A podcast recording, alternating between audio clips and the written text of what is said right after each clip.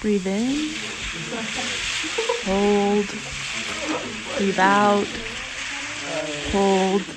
Relaxation is the best in sports and in life.